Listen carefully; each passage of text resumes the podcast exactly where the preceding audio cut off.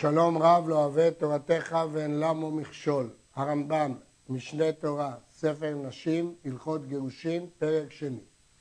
הלכה א', זה שנאמר בתורה וכתב לה ספר כריתות ונתן בידה, אחד הכותב בידו או שאמר לאחר לכתוב לו, ואחד הנותן בידו או שאמר לאחר ליתן. לא נאמר וכתב, אלא להודיע שאין מתגרשת אלא בכתב ונתן, שלא תיקח מעצמה. ובכן הרמב"ם כותב שהביטוי וכתב ונתן, אין פירושו שהוא יכתוב בידו וייתן בידו, אלא הוא יכול לומר לאחר ולכתוב. ויכול לומר, לתת לאחר ולומר לו שייתן. הדין השני, לומר לאחר שייתן, זה דין שליחות רגיל בגירושין, כתוב ושילחה מביתו, מכאן שהבעל עושה שליח, שיכול לעשות שליח לגרש את אשתו. הדין שהרמב"ם אמר שיוכל לומר לאחר לכתוב, נחלקו הראשונים, האם צריכים שליחות בכתיבה או רק ציווי לכתוב, אבל לא מדין שליחות. ולמה צריך את הציווי? מדין הלשמה, כדי שהגט יהיה לשם הגירושין האלה בין הבעל הזה והאישה הזאת. מדברי הרמב"ם יש ראיות לכאן ולכאן. אם כן, שאפשר לומר לאחרים לכתוב, ואפשר לומר לאחרים לתת, מפני מה התורה כתבה וכתב ונתן, להודיע שאין, וכתב, להודיע שאינה מתגרשת אלא בכתב. הדבר הזה הוא מחלוקת תנאים. יש תנא שדורש מספר למעט דבר שיש בו רוח חיים, ומאוכתב וכתב לרבות שאר הדברים.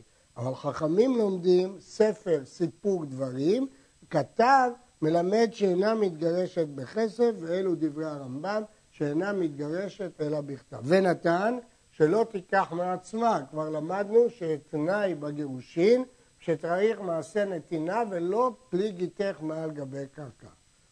אמר לי שניים, כתבו גט וחיתמו ותנו לאשתי. הרי אלו כותבים וחותמים ונותנים לה. ומינה אותם שליחים גם לכתיבה וגם לנתינה. והן הן שלוחיו, הן הן עדיו. כיוון שהם שניים, הם יכולים לתפקד גם בתור עדי הגירושין. כיוון ששליח נעשה עד. אנחנו לא חוששים שיש פה דין של בעל דבר, כי סוף סוף העניין לא נוגע עליהם, אלא נוגע לבעל, ולכן הם יכולים להיות גם העדים. וכן, אם אמר לסופר, כתוב לי גט לאשתי, ואמר לעדים לחתום, כותבים וחותמים ונותנים לו, והוא מגרש בו בכל עת שירצה. כאן הוא לא אמר להם לתת, הוא אמר רק לכתוב, הוא הכיל לו גט לכתוב, אפשר, וכותבים וחותמים ונותנים לו, וכשהוא ירצה הוא ייתן. יש כמובן שאלה גדולה, אה, הזמן, איזה זמן לכתוב?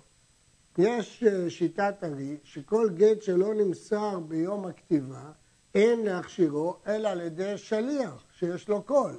אבל אין נראה כן מדברי הרמב"ם, שהרי משמע ממנו שאפילו נתאחר ימים, הוא יכול לתת אותו מתי שהוא רוצה. הדבר הזה הוא מחלוקת, הראש אומר כמו ארי, אבל הרשב"א כותב כדברי הרמב"ם, שאפשר לעכב את הגט ולתת אותו מתי שירצה.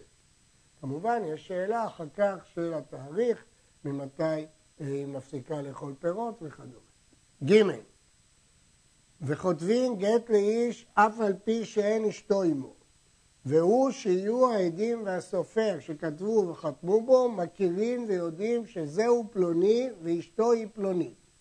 ואם היו באותו מקום שניים ששמותיהם שווים ושמות נשותיהם שווים, אין מגרש אחד מהם אלא במעמד חברו. שמא יכתוב גט ויוליכו לאשת חברו ויגרשנה עליו. המשנה אומרת, כותבים גט לאיש אף על פי שאין אשתו עמו והוא שיהיה מכירם. מי מכיר? לכאורה, די אם העדים יכירו, אבל הרמב"ם דורש שגם הסופר יכיר. לשם מה יש צורך שהסופר יכיר? אומר כזה משנה, זה רק במקרה שהסופר הוא אחד מהעדים, שהוא חותם. אבל אם הוא לא חותם, מה אכפת לי אם הסופר מכיר או הסופר לא מכיר? אבל בספר מכתב מאליהו חידש שכיוון שנדרשת כתיבה לשמה, צריך שהסופר ידע שזהו פלוני וזוהי אשתו. ואם היו באותו מקום שניים ששמותיהם שווים, חייבים שיהיו כולם יחד, כי אחרת יש חשש שהוא יוליך לאשת חברו ויקלקל לה. ד' ובשעת הסכנה כותבים ונותנים אף על פי שאין מכירים. והאישה נותנת שכר הסופר בכל מקום. בשעת הסכנה כותבים ונותנים אף על פי שאין מכירים, וכמובן אחר כך אם יהיה צורך לבירור, העדים יבררו. האישה נותנת את שכר הסופר, אלו דברי המשנה. מדוע מדגיש הרמב"ם בכל מקום? להוציא מדעת הירושלמי, שהירושלמי אומר שדווקא כשגובה כתובתה. מדוע האישה נותנת את השכר? הגמרא מסבירה שהבעל היה אמור לתת את שכר הסופר, כיוון שכתוב וחתם, עליו מוטלת הכתיבה, אבל חכמים הטילו על האישה כדי שלא ישרה אותה, ולכן הטילו עליה והפקירו זוז משלה ויקנו לבעל. מדוע? כי יש דין וכתב שהוא צריך לכתוב. אז הפקיעו זוז משלה ונותן לבעל. אמנם יש שפסקו שהסופר צריך להקנות לבעל את הקולמוס והדיו והקלף. וכך נוהגים בבתי הדינים. המשנה למלך אומר שהרמב"ם לא משמע מדבריו כן. וצריך שיאמר הבעל עצמו לסופר כתוב ולעדים חתום. הרי שאמרו לו בית דין או שניים, לכתוב גט לאשתך, ואמר להם כתובו. אם כתבו הן עצמן וחתמו בו, הרי זה קשה. אבל אם אמרו הם לסופר וכתב ולעדים וחתמו, אף על פי שחזרו ונתנו לבעל, וחזר ונתן גט זה לאשתו בפני עדים, הרי זה גט בטל, שהרי כתבו מי שלא אמר לו הבעל לכותבו. אם כן, הבעל צריך שיאמר בעצמו לסופר כתוב ולעדים חתום. אמרו לו בדין נכתוב, הוא אמר להם כן. הרמב"ם בא לומר שגם בבית דין, אם הוא אמר להם כתובו, אין הכוונה תאמרו לאחרים, אלא אתם כתובו, ולכן הם בעצמם צריכים לכתוב, למרות שהם בדין. והיה אפשר לחשוב שכשהוא אומר מאשר להם, יכולים לומר למי שהם רוצים. לא, הוא אמר דווקא להם לכתוב. ומדוע הם לא יכולים לומר לאחר לכתוב? מסבירה הגמרא, מילה לא מימסטרן לשליח, דברים לא נמסרים לשליח. מבאר רש"י, אין כוח במילים להיות חוזרים ונמסרים מאחד לשני. אם הבעל נותן גט לשליח, השליח יכול למנות שליח, כי זה לא דיבורים, זה גט. אבל כאשר זה רק ציווי לכתוב גט, הרי שזה בסך הכל ציווי, כיוון שבסך הכל זה ציווי, זה דיבור, דיבור אי אפשר להעביר אותו הלאה. המעריץ מסביר שאין שליחות בכלל לדיבור. האמרי משה מסביר שאין שליח של כתיבה נעשה שליח עד שיתחיל לכתוב, ולכן קודם שהוא כותב הוא לא יכול למנות שליח אחר. הלכה ו' אמר לשניים או לשלושה, אמרו לסופר ולכתוב גט לאשתי, ואמרו לעדים וחתומו. כאן הוא לא אמר להם כתבו, הוא אמר להם לומר לאחרים. ואמרו לסופר וכתב ולעדים וחתמו. או שאמר לשניים, אמרו לסופר ולכתוב גט לאשתי ואתם חתומו, הרי זה גט פסול. ומתיישבים בדבר הרבה, מפני שהוא קרוב להיות גט בטל. כן אומר הרמב"ם, הלכה זו עוסקת בנושא אומר אמרו, הוא ציווה להם לומר לאחרים. מה פירוש המושג הזה? הרמב"ן מפרש שזה בעצם מינוי שלא בפניו. הוא מינה את השלוחים השניים שלא בפניהם. הרעה מסביר שהכוונה אמרו מדעתכם. אתם תאמרו, אתם תמנו, אבל הוא נותן להם הרשאה למנות. הרמב"ם פוסק בנושא של אמרו, אומר אמרו שהגט פסול וקרוב להיות בטל. מסבירים המפרשים שהרמב"ם מסתפק האם הגט פסול ולמה לפסול אותו, גזרה שלא יבואו להחתים את הסופר מפני שיתביישו ממנו למרות שהבעל ציווה להחתים אנשים אחרים ולכן כתבה הגמרא לא יעשה כן בישראל. אבל אולי בטל, כמי ללומים סירה לשליח, אפילו באומר אמרו, זאת מחלוקת בגמרא. ולכן, בגלל הספק, כותב הרמב"ם שפסול, אך יש להתיישב. אמנם, אם כך קשה, מדוע הרמב"ם לא פוסק שהיא ספק מגורשת? ולכן יש חולקים, מהר"ם אלשקה, ומסבירים שהרמב"ם מסתפק האם בטל או כשר. הוא פוסק שפסול, אבל קרוב להיות בטל. כזה משנה מסביר שהרמב"ם מסתפק האם בטל מדאורייתא או פסול. ומה בין פסול לבטל? שכל מקום שנאמר בחיבור זה בגט שהוא בטל, הוא בטל מן התורה. כל מקום שנאמר פסול, הוא פסול מדברי סופרים, וכמובן יש חילוק גדול אם היא נישאת לאחר. ההלכה הזאת של אומר אמרו, והביטוי של הרמב"ם מתיישבים בדבר הרבה, נידונה באריכות, באחרונים, בפוסקים, ויש לעיין בה הרבה. הבעל שהביא גט חתום בידו ואמר, תנו גט לאשתי, הרי אלו ייתנו לה. אמר לאחרים לכתוב גט ולחתום בו, ולתנו לאשתו, וכתבו, וחתמו, ונתנו לה, ונמצא הגט בטל או פסול, הרי אלו כותבים אחר ואפילו מעט שיגיע לידה גט כשר. במקרה הראשון, הבעל הביא גט חתום, ואמר לתת אותו לאישה, נותנים. לכאורה, מה החידוש במקרה הזה? חידוש הוא שאין לחשוב שהוא כתב לכלכלה כדי שתינשא ואחר כך יתברר שהגט בטל, אנחנו לא חוששים לזה. אמר לאחרים לכתוב גט, וכתבו וחתמו ונתנו ואחר כך יתברר שהגט פסול או בטל. אז לכאורה יש פה בעיה, שהעדים עשו את שליחותם, ואם עשו את שליחותם צריך מינוי חדש. אף על פי כן, אומר הרמב"ם, שאין צורך במינוי חדש. מדוע? מכיוון שהוא התכוון שהם ימשיכו לכתוב עד שיצא גט אחד כשר. הוא לא מינה אותם לכתוב גט בטל או פסול. התוספות אומרים שאם הפסול הוא רק מדי רבנן, הרי סוף סוף הם כתבו גט שהוא כשר מהתורה, ואם כן עשו שליחותם. ולכן לפי התוספות צריך הבעל, כשהוא מצווה לכתוב, להגיד בפירוש תכתבו אפילו עד מאה גטים, עד שיהיה גט כשר לפי דעת בית הדין, כדי לצאת ידי כל הספקות. אבל הרמב"ם כתב שבכל גט כותבים אחר עד מאה אפילו אם הוא בטל ואפילו אם הוא פסול מדי רבנן. מה הדין אם הגט אבד? יש על זה דיון בגמרא. הכסף משנה מסביר שהוא כל שכן.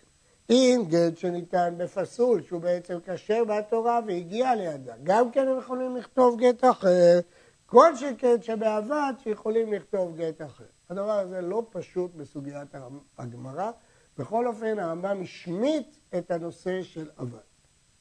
אמר להם הבעל, כתבו וחיתמו, ותנו לשליח להוליך לה, וכתבו וחתמו ונתנו לשליח, ונמצא הגט בטל או פסול, אין כותבים אחר עד שימנחו בבעל, שהרי לא עשה אותם שלוחים לגירושין, ושמא לא רצה לה שיכתבו ויתנו לשליח בלבד, ולא יישאר להם בו מעשה אחר, והרי כתבו ונתנו, לפיכך לא יכתבו אחר.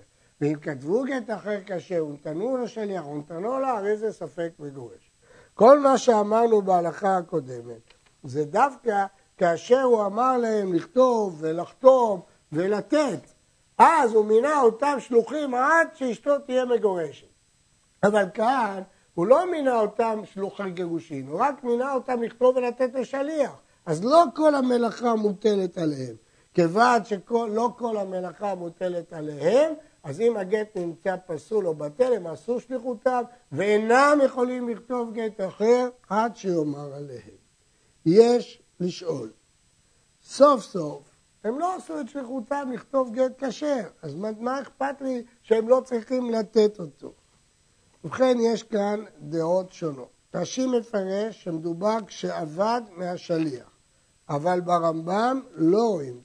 ברמב"ם רואים שהסברה היא, כיוון שהם לא שליחי גירושין, אז לא האחריות עליהם מלאה עד שיתבצעו הגירושין, אלא כיוון שהם כתבו גט, הם יצאו ידי שליחותם, והם לא יכולים לכתוב גט אחר עד שיקבלו מינוי חדש. י. האומר לשניים או ליתר על שניים, כתבו גט ותנו לאשתי, גרשוה, שלחוה, שיווקוה, טרחוה, כתבו איגרת ותנו לה, הרי אלו יכתבו גט כשר ויתנו לה. אמר להם פטרוה, פרנסוה, עשו לה כדת, עשו לה כנימוס, עשו לה כראוי, לא אמר כלום. ואם כתבו גט ונתנו לה, הרי זה גט בטל. למדנו בתחילת הלכות גירושים, שאחד מהדברים היסודיים ביותר של גט הוא שתוכנו יהיה שהוא מגרש אותה. ובכן יש ביטויים שהתוכן שלהם ברור שהוא תוכן של גירושים. יש מי שאמר שמדובר פה שדיבר איתה על עסקי גיטה, אבל מהרמב"ם לא משמע כן. משמע שהלשונות האלה הן לשונות של גירושים. אבל הלשונות של פטרוה, פרנסוה, אנחנו לא יודעים מה מדובר פה. האם מדובר בפרנסה, האם מדובר אסור לה כדת, אסור לה כנימוס, לפי החוק, הוא לא אמר בפירוש לשון גט, ולכן זה כלום והגט בטל. נדגיש שהגמרא חילקה בבני בבל בין אם הוא אמר פיטרוע לפטרוע, אבל הבית יוסף כתב שבעניין הזה אנחנו לא מחלקים כמו בני ארץ ישראל, ובפתוח גט בטל הוא לא גט בכלל. אמר להם הוציאוה, עזבוה, תראוה, הניחוה, הועילוה, הרי זה ספק. יש פה לשונות שייתכן שהם גירושין וייתכן שהם בכלל לא של גירושין. הרי זה ספק אם משמע מילות אלו גירושין או עניין אחר. לפיכך אין כותבים לה. ואם כתבו גט ונתנו לה, הרי זו ספק מגורשת, כי המילים האלה הם ספק לשונות גירושים. י"ב האומר כתבו גט לאשתי, הרי אלו כותבים וחותמים ונותנים לבעל בידו, ואין נותנים לאשתו עד שאומר להם ניתן לו. אם הוא מינה עדים לכתוב ולחתום, הוא יכול להיות שעדיין לא רוצה לגרש, הוא רוצה שהגט יהיה בידו מוכן, לכן הם לא יכולים לתת לאישה. ואם נתנו לה, אינו גט. הם לא מוסמכים לתת לה את הגט, רק הבעל או שלוחו, והוא לא מינה אותם שליחים לתת. במה דברים אמורים בבריא? אבל המסוכן, הוא האדם שקפץ עליו החולי במהרה, והכביד כל יום מיד, והיוצא בכל הר אפילו על עסקי ממון, והמפרש בים, והיוצא בשיירה, ואמר כתבו גט לאשתי, הרי אלו יכתבו ויחתמו וייתנו לה, שהדבר ידוע שלא נתכוון זה, אלא לכתוב וניתן לה. אנחנו צריכים להפעיל שיקול דעת. כאשר אנחנו רואים שהוא חולה מסוכן, והחולי קפץ עליו מיד, הוא לא הספיק להתארגן ולחשוב ולסדר את דבריו, הוא רוצה לפתור אותם מייבום ואין לו זמן, כי החולי קפץ עליו מיד וכל רגע יש חשש שהוא ימות. והכביד חוליו, וכן היוצא בקולר אפילו על עסקי ממון. אמנם שיטת רש"י שדווקא על עסקי נפשות, אבל בירושלמי מפורש כרמב"ם שאף על עסקי ממון. למה? כי הוא מבוהל. כיוון שהוא מבוהל, לא היה לו זמן לחשוב ולתת הוראה לתת. והמפרש בים, שיש אומדנה, שהוא רוצה לגרש את אשתו, כי הוא מפרש בים והוא חושש שהיא תזקק לעיבור. והיוצא בשיירה, כל הדברים הללו, אנחנו מפעילים את האומדנה ואומרים, אנחנו מניחים שהוא התכוון לגרש. נשים לב שוב לדיוק שדייקנו, משמע שמי שהיה חולה כדרך כל הארץ ולא קפץ עליו במהרה, אפילו שזה חולי כבד, הוא חייב לומר תנו. בריא שאמר כתבו גט לאשתי, וכתבו, וחתמו, ונתנו לה, והרג עצמו מיד, כגון שהשליך עצמו מן הגג, או הפיל עצמו לים, הרי זה גט כשר. מדוע זה גט כשר? מכיוון שהוא כבר גירש את האשתה, אחר כך הרג את עצמו, אבל הגירושין היו לפני שהוא מת, ולכן היא לא נזקקת לאיבום, גם אם אין להם בנים. עלה לגג ודחפתו הרוח ונפל ומת, אינו גט. הוא אמר, כתבו גט לאשתי, וכתבו וחתמו ונתנו לה, והוא עלה לגג, ויש לנו אה, ספק אם הוא הפיל את עצמו, או דחפתו הרוח ונפל ומת, כאשר ברור שהוא השליך את עצמו, הגט כשר.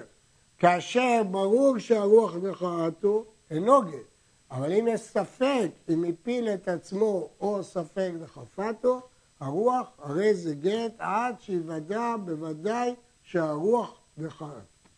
לכן מה מדובר? הבריא אמר כתבו גט לאשתי, והוא לא אמר לתת לה, הרי אמרנו שאם הוא לא מינה שליחים לתת, הם לא יכולים לתת, ואם הם ייתנו זה גט בטל, כי הם נתנו בלי שליחותו. אבל אמרנו שיש עם אומדן דעת, שהוא התכוון שייתנו, אנחנו מפעילים את אומדן הדעת, כמו בחולה, כמו במפרש לים. כאן האיש הזה התאבד, אז יש אומדן דעת שהוא רצה לגרש לפני שהוא התאבד. כיוון שיש אומדן דעת, אנחנו מפרשים שכשהוא אמר כתבו וחיתמו, הוא מינה אותם שליחים גם על הנתינה.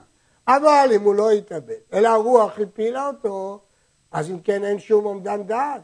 כיוון שייתכן שהוא לא התכוון עוד לגרש, הוא התכוון להשעות את הגט בידו, אלא שדחפתו הרוח ומת. ואז זה לא גט, כיוון שהוא לא מינה אותם שליחים לגרש. שני הדינים האלה ברורים. הדין השלישי, ספק הפיל עצמו, ספק דחפתו הרוח. אם יש ספק, הרי זה גט עד שיוודע בוודאי שהרוח דחפת. מספק דעת הרמב"ם שאנחנו תולים שיש אומדן דעת שרצה לגרש. הראש גורס ברמב"ם, הרי זה ספק גט. אמנם בירושלמי מפורש כגרסה שלנו. נמשיך. וכן מי שהיה מושלך בבור, ואמר כל השומע קולי יכתוב גט לאשתי, הרי אלו יכתבו וייתנו לה. למה? כי ברור שהוא התכוון שגם ייתנו, הרי הוא מושלך בבור, הוא פוחד שהוא ימות, ולכן אומדן דעת שהוא התכוון שגם ייתנו. והוא שידעו אותו, דווקא אם הם מכירים אותו, הוא שידעו אותו. יש כאן דרישה שיכירו אותו. ואף על פי שאלו ולא הכירו, הרי הגט כשר. מדוע? כי בשעה שהוא ציווה, הם זיהו אותו, הכירו אותו. ולכן הגט כשר. שזה בשעת הסכנה הוא, שכותבים ונותנים אף על פי שהם מכירים. הדין של הכרה זה לכתחילה, אבל פה זה כמו שעת סכנה, הוא מושלך בבור, רוצים להציל את אשתו מייבום, ולכן כותבים ונותנים אף על פי שהם מכירים. וכן מי שנפלו בו מכות רעות, שאי אפשר שיחיה מהם, אפילו נשחט בו רוב שני סימנים. ורמז ואמר כתבו גט לאשתי, הרי אלו יכתבו וייתנו, שהרי אתה חיו, אף על פי שסופו למות. כיוון שהוא חי, למרות שסופו למות, אנחנו תולים שהוא רוצה לגרש את אשתו, כי הוא רואה שהוא הולך למות, ולכן כותבים ונותנים, והוא בחזקת חי, יש לו חזקת חיים. מי שהייתה רוח רעה מבעטת אותו, ואמר כשהתחיל בו החולי, כתבו גט לאשתו, לא אמר כלום, מפני שאין דעתו נכונה ומיושבת. וכן השיכור, שהגיע לשכרותו של לוט, שיכור בשכרותו של לוט, נחשב שאין לו דעת, ולכן לא אמר כלום. ואם לא הגיע, הרי זה ספק. אמנם בדרך כלל שיכור שלא הגיע לשכרותו של לוט נחשב כפיקח בכל דבריו, אבל יש ספק האם הוא נחשב כחולה שכשהוא אמר כתבו אנחנו גם נותנים, אולי לא לתת, אולי הוא התכוון רק לכתוב, ולכן נחזור שוב. אם אנחנו חוששים שאין בו דעת, שיכור כלות, או רוח מבעטת אותו, זה כלום. אבל אם הוא לא הגיע לשכרותו של לוט, מבחינת פיקחות, יש לו פיקחות. שאלה אם לדון אותו כחולה, שאפילו שהוא אמר רק כתבו, גם כותבים ונותנים או לא, זה ספק. אמר כשהוא בריא, כתבו גט ותנו לאשתי, ואחר כך נבעט, ממתינים עד שיבריא, וכותבים ונותנים לה. ואין צריך לחזור ולהימלך בו אחר שהבריא. ואם כתבו ונתנו קודם שיבריא, הרי זה פסול. כשהוא ציווה, הוא היה בריא. אם כשהוא ציווה הוא היה בריא, רואים את הציווי כציווי, אבל לא נותנים עד שיבריא, כי באמצע הוא נבעט. כסף משנה מראה כשמדובר פה בקורדייקוס, וגזרו כמו שוטה, אבל הרמב"ם לא הזכיר. מסבירים האחרונים, הפרי החדש, שגם בשוטה הרמב"ם פוסל רק מדרבנן. אך מדאורייתא כשר, כיוון שהבעל קיבל את דעתו של הבעל. פירוש. כאשר הבעל מינה את השליח, הוא היה בריא, הייתה לו דעת, והוא הסמיך את השליח. עכשיו את הפעולה מבצע השליח, לשליח יש דעת. כיוון שלשליח יש דעת, אומר הפרי חדש, בוודאי שהוא יכול לבצע את הפעולה, וכן כותב קצות החושן. מדוע? כי השליח הוא פועל. בשעת המינוי צריך דעת, אבל כיוון שבשעת המינוי הייתה דעת, והמשלח חי, הוא לא מת, רק אין בו דעת, אבל אין צורך עכשיו בדעת שלו, מכיוון שהשליח פועל, ולכן מדאורייתא זה גט, רק מדרבנן זה פסול, אם נתנו קודם שיבריא. לעומת זאת, דעת הטור לא כך. הטור סובר שהגט בטל, כי השליח הוא יד של המשלח, ואם המשלח שוטה הוא לא אישיות משפטית, ואם הוא לא אישיות משפטית, גם השליח הוא לא אישיות משפטית, ולכן הגט בטל. אם כן, נסכם ונאמר, כשהוא בריא, הוא ציווה לתת גט לאשתו. אחר כך נבעט, השתתה. ממתינים עד שיבריא וכותבים ונותנים לה. ולא צריך להימלך בו שנית. זו מחלוקת המוראים בתלמוד וכך פוסק רמב"ם. אבל אם כתבו ונתנו קודם שיבריא, הרי זה פסול. מדוע זה פסול?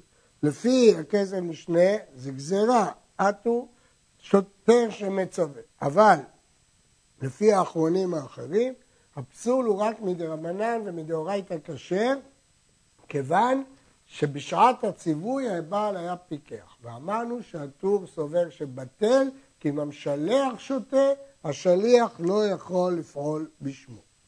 נחלקו הראשונים באיזה שלב צריך דעת בעלים. בשעת הציווי לכולי עלמא צריך דעת בעלים. בשעת הכתיבה לרמב"ם מדאורייתא לא צריך, לשאר ראשונים צריך. בין הכתיבה לנתינה, לפי דעת תוספות, צריך שיהיה דעת. לשאר הראשונים לא צריך.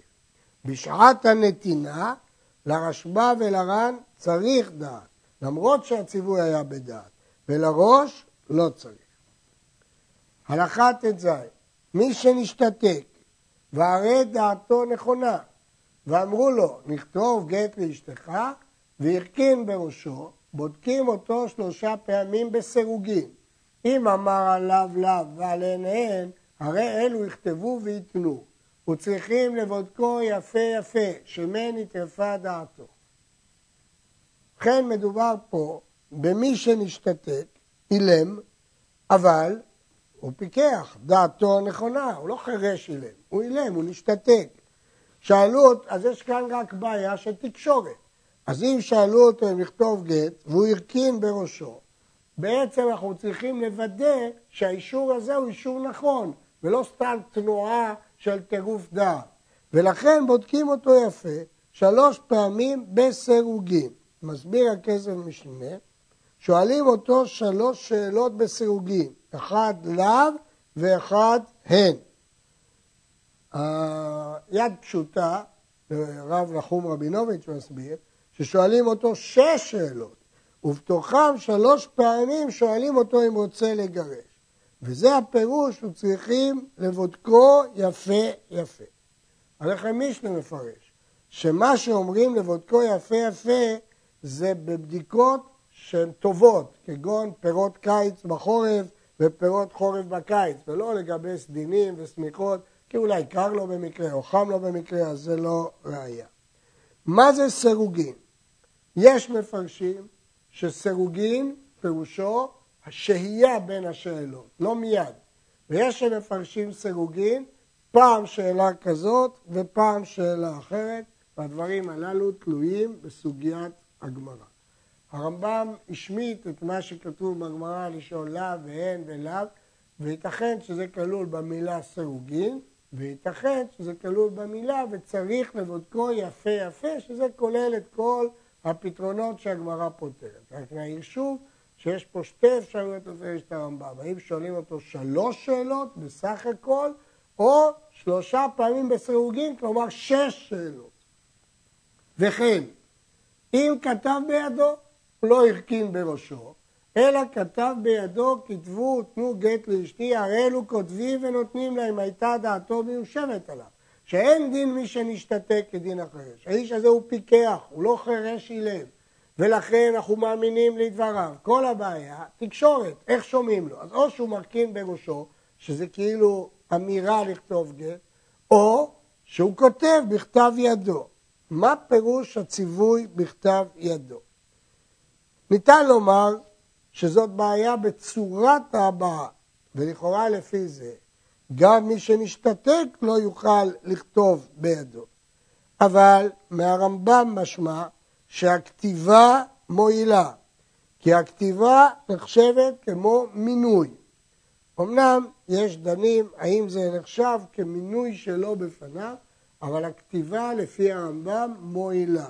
באחרוני זמננו יש דיונים גדולים מאוד בזה, בציווי על ידי כתיבה. נעיר שאין ללמוד מכאן שאדם שנמצא במקום רחוק יכול לכתוב ולמנות, כי יש בעיה גם בצורת הבעה של הכתיבה וגם במינוי שליח שלו בפניו, כי ייתכן שכל הקולה הזאת שהרמב"ם הקל פה זה דווקא במי שנשתתק. אז הקלו עליו לכתוב בידיו. אבל אין מפה ראייה על מישהו אחר שהוא בריא ויכול לדבר, שנתיר כתיבה, והאחרונים והפוסקים דנו בשאלה הזאת באריכות.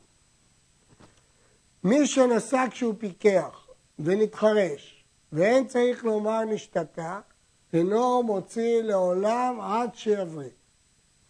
כשהוא נסע הוא היה פיקח, אז הנישואים שלו מן התורה. עכשיו הוא נתחרש, חרש דינו כשוטה, ואין צריך לומר שנשתתה. אינו מוציא לעולם עד שיבריא, אי אפשר לגרש בלי דעת. במקרה הקודם הייתה לו דעת, רק שלא הייתה לו תקשורת, אבל פה אין לו דעת בכלל. ואם תאמר שהחירש ירמוז, אין סומכים על רמיזת החירש, ולא על כתבו, אף על פי שדעתו נכונה ומיושבת עליו. למרות שדעתו נכונה ומיושבת, אי אפשר אה, לסמוך על זה, כי חירש הוא בחזקת שוטה. אבל אם נסע כשהוא חירש, מגרש ברמיזה, שאין קידושיו קידושים מן התורה, כמו שבאגרו, שם שכונס ברמיזה, כך מוציא ברמיזה. כיוון שהחירש הזה קידושיו הם מדי רבנן, מדוע? כי בשעת הקידושין כבר לא הייתה לו דעת, אז הוא גם יכול לגרש ברמיזה כשם שהוא קידש. נעיר שהדין של חירש בזמננו אה, נידון הרבה על ידי פוסקי זמננו, הרב פיינשטיין ואחרים, היות שכפי שהעידו כבר בימי החתם סופר, שחרשים של ימינו מלמדים אותם איך ליצור קשר, יש להם הבנה ויש להם דעת, האם הדין של חרש בימינו השתנה או לא, הדבר הזה נידון באריכות בפוסקי זמננו ויש לעיין בהם כדי לדעת את התשובה כהלכתה. המקדש קטנה על ידי אביה, כלומר קידושים גמורים, האבא יכול לקדש את ביתו קטנה מן התורה, וגרשה כשהיא קטנה, אביה מקבל את גיתה. כיוון שהוא המקדש, הוא דעת הקידושין, והוא המקבל את הגט. כשיגיע הגט ליד האב, נתגרשה. גרשה כשהיא נערה, כאן נערה, יש לה דעת עצמאית, וגם אביה יכול לקדש אותה. איך הגירושין יחולו? אם הגיע הגט לידה או ליד אביה, נתגרשה. אם כן, אם, למרות שהקידושין הם דאורייתא, איך היא יכולה לקבל את הגט שהיא נערה? כיוון שנערה יש לה יד ויש לאביה יד, מגורש. יש אומרים שזה שתי ידיים מקבילות. ויש אומרים שאין דבר כזה שתי בעלויות מקבילות, אלא באמת היא יש לה יד ואביה מקבל בשליחותה. בכל אופן, בקטנה אין דין כזה, ומדברי הרמב"ם משמע שקטנה לא יכולה לקבל גיטה, אלא רק על ידי אביה. דעת התוספות והראש, שקטנה יכולה לקבל גט גם על ידי עצמה. יש אומרים שגם נערה שמקבלת זה כדין שליחות של האב. ואין נערה מאורסה עושה שליח לקבל גיתה מיד בעלה בחיי אביה. אבל האב עושה שליח לקבל גט לביתו מאורסת, בין קטנה בין נערה. כן, מה כתוב פה? האבא שמקדש את ביתו קטנה ומקבל גט שלה או של נערה, הוא הבעלים. הדעת היא שלו. ולכן הוא יכול לקבל גט ויכול למנות שליח לקבל גט. מה שאין כן נערה, שלמרות שהתרנו לה לקבל גט, אבל זה מעין שליחות של האבא, ולכן היא יכולה לקבל גט. אבל למנות שליח לקבל גט, אין לה אפשרות. קידשה אביה כשהיא קטנה ומת, זה נקרא יתומה, כיוון שכשהתקדשה הקידושין היו דאורייתא ואחר כך התייתמה. אם מבחנת בין גיתה לדבר אחר, הרי זו מתגרשת. כשיגיע הגט לידה, ואם לאו, אינה מתגרשת עד שתבחין, ואם גרשה, אינה מגורשת. ובכן, מה מדובר פה? קידושי הקטנה הזאת הם מן התורה, אבל למי ייתנו את הגט? הרי האבא מת, מי אם כן יקבל את הגט? כיוון שהאבא מת, יש לקטנה הזאת יד לקבל את גיתה, בתנאי שיש לה מספיק שכל להבחין בין גיתה לבין דבר אחר. יש אומרים שהכוונה היא לשמור את גיתה. רש"י פירש שכשאינה יודעת לשמור את גיתה, אפילו על ידי אביה לא יכולה להתגרש. אבל תוספות ומהרמב"ם משמע שעל ידי אביה ודאי שאפשר, כי אבא יש לו דעת ויש לו יד, מה אכפת לי שהקטנה לא יכולה לשמור את גיתה? הכוונה על ידי עצמה שהיא לא יכולה להתגרש עד שתדע לשמור את גיטה. אבל יש אומרים שהדין לשמור את גיטה זה דין בבת, שהיא תבין מה קורה, שלא תחזור מחר לבעל, ולכן מה אכפת לי אם יש יד לאב או אין יד לאב. מי שהדין נותן, שכופין אותו לגרש את אשתו, ולא רצה לגרש, בדין של ישראל בכל מקום ובכל זמן, מכין אותו עד שאומר רוצה אני, ויכתוב הגט והוא גט כשר. וכן אם יקרו גויים, ואמרו לו עשה מה שישראל אומרים לך, ולחצו אותו ישראל ביד הגויים עד שיגרש, הרי זה כשר. ואם הגויים בעצמם אנסו עד שכתב, הואיל והדין נותן שיכתוב, הרי זה גט פסול. ולמה לא בטל גט זה? שהרי אנוס בין ביד גויים, בין ביד ישראל. ובכן, שאלת הרמב"ם, הרי לגרש צריך דעת. ואם לגרש צריך דעת, כיצד אנחנו אומרים פה שהאישה מגורשת, הרי הוא אנוס, היכו אותו. אומר הרמב"ם, שאין אומרים אנוס אלא למי שנלחץ ונדחק לעשות דבר שאינו מחויב מן התורה לעשותו, כגון מי שהוכת שמכר או נתן. אבל מי שתקפו יצרו הרע לבטל מצווה, או לעשות עבירה והוכה עד שעשה דבר שחייב לעשותו, או עד שנתרחק מדבר שאסור לעשותו, אין זה אנוס ממנו, אלא הוא אנס עצמו בדעתו הרעה. לפיכך זה שאינו רוצה לגרש. מאחר שהוא רוצה להיות מישראל, רוצה הוא לעשות כל המצוות, ולהתרחק מן העבירות, ויצרו הוא שתקפו. כיוון שהוא קט שתשש יצרו ואמר רוצה אני, כבר גירש לרצונו. ובכן יש פה חידוש גדול של המשנה כופין אותו עד שיאמר רוצה אני. המשנה לא מבארת את הטעם. הרמב"ם מבאר פה באריכות את הטעם. בעצם הוא רוצה להיות שייך לחברה, הוא רוצה להיות שייך לכלל ישראל, הוא רוצה להיות אדם נורמטיבי, הוא רוצה לקיים את המצוות, הוא רוצה להתרחק מהעבורה ברצון פנימי. אבל לפעמים יצרו תוקפו, ולכן המכות רק הסירו את האונס של היצר והחזירו אותו לדעתו הנכונה. מה הראיה לכך? שבסוף הוא אמר, רוצה אני. כאשר מכריחים מישהו למכור או לתת, הרי אמירת רוצה אני אינה מוכיחה שהוא רצה ברצונו. אבל כאשר הוא אמר רוצה אני לקיים את מצוות התורה, מן הסתם זאת דעתו היסודית. וכיוון שמן הסתם זאת דעתו היסודית, אנחנו אומרים שכופין אותו עד שיאמר רוצה אני, וזה מועיל. לגבי מומר שלא רוצה להיות מישראל, יש דיונים גדולים באחרונים, כי כאן סברת הרמב"ם לכאורה לא שייכת, כי הוא לא רוצה להיות מישראל. ולכן יש על זה אה, דיונים מה דין המומר. אמרנו שהרמב"ם אומר, בין אם בית דין של ישראל היכו, ובין אם הגויים אמרו לו, עשה מה שישראל אומרים לך. אמרנו שאם הגויים מעצמם אנסו, הרי זה גט פסול. רוב הראשונים, הרמב"ן, הר"ן, המאיר, יחלקו על הרמב"ם ואמרו שאם הגויים מעצמם אנסו אותו זה גט בטל, כי הוא לא נעשה לרצונו, אלא שהוא רק פוסל לכהונה מדרבנן. ויש ראיות לזה מסוגיות הגמרא, והמפרשים העריכו ליישב את הרמב"ם, שהגט כשר מהתורה, אלא פסול מדרבנן. לא היה הדין נותן שכופים אותו לגרש.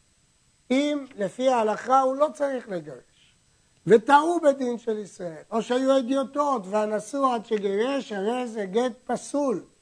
כל מה שאמרנו, שאם אחרי האונס הוא אמר רוצה אני, הגט כשר, זה כאשר מעיקר הדין הוא צריך לתת גט, אלא שיצרו הרע תוקפו. אז אחרי שהיכו אותו הוא חוזר להיות כישראל לכל דבר. אבל האיש הזה, הרי הוא צודק, הדין לא נותן שיגרש, ולכן כשכופין אותו, הרי זה גט פסול, ולא בטל, אבל פסול. הואיל וישראל אנסו, יגמור ויגרש. ואם הגויים אנסו לגרש שלא כדין, אינו גט. אף על פי שאמר בגויים רוצה אני, ואמר לישראל כתבו וחיתמו, הואיל ואין הדין מחייבו להוציא והגויים אנסו, אינו גט. שים לב, בתחילת ההלכה למדנו שאם הגויים אונסים אותו, זה גט פסול, הוא לא בטל הגט. למה? כי הדין מחייב שיכתוב. אבל כשהדין לא מחייב שיכתוב והגויים אנסו אותו, הגט בטל, הוא לא גט כלל. אבל אם ישראל אנסו אותו, גם אם הדין לא מחייב לתת והם טעו, זה גט פסול ולא בטל. עד כאן.